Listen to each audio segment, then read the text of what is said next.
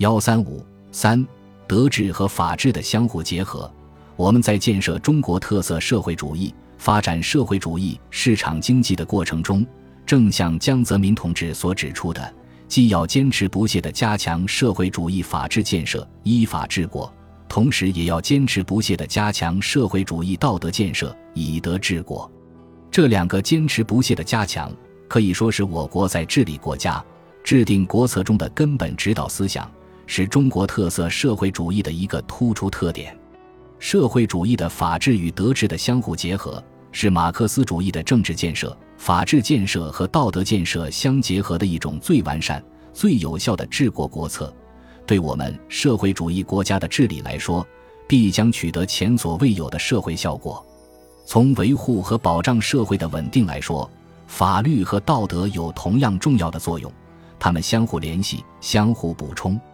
道德规范和法律规范应该相互结合。共同发挥作用，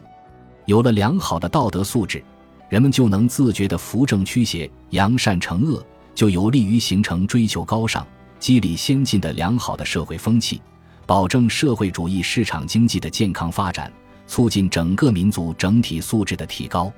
如何才能把法治建设与道德建设紧密结合起来，把依法治国与以德治国紧密结合起来呢？就目前的情况来看。应当注意以下几个方面的问题：首先，要从思想上深入领会江泽民同志所提出的法治与德治相结合的思想，全面和充分地认识二者所具有的同样重要的意义，避免认识上的片面性。要把法治与德治、依法治国与以德治国、法治建设与道德建设之间的紧密结合看作是我国治国的一个基本纲领和基本手段。从思想。理论的高度来提高我们的认识。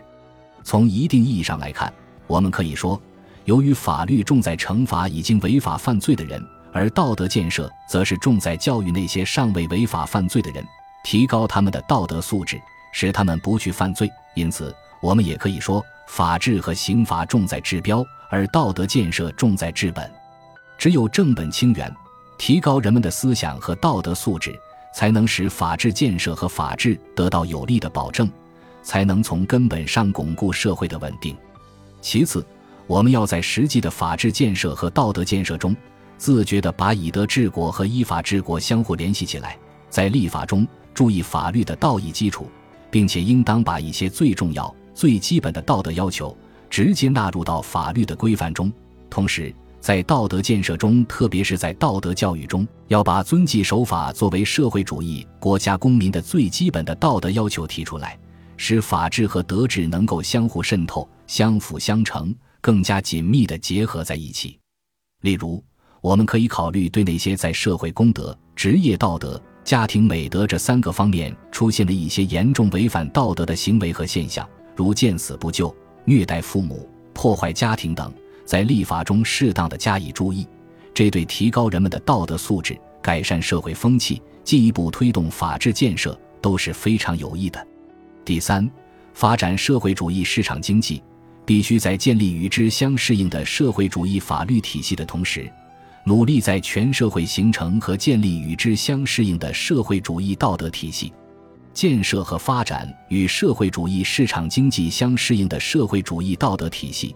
已经成为现实生活向我们提出的一项重要而紧迫的任务，是关系到我国能否保持社会的稳定，能否更好地发展社会主义市场经济，以致能否更好地建设中国特色社会主义的一个具有重大现实意义的问题。市场经济的发展，给道德建设提出了一系列的新问题，特别是如何正确处理各种利益关系，怎样对待公平与效率。道德的广泛性与先进性的关系，如何坚持继承和发扬民族优良道德传统和积极吸收外来的优秀道德文化思想等等，我们应当按照社会主义道德建设要以为人民服务为核心，以集体主义为原则的指导思想，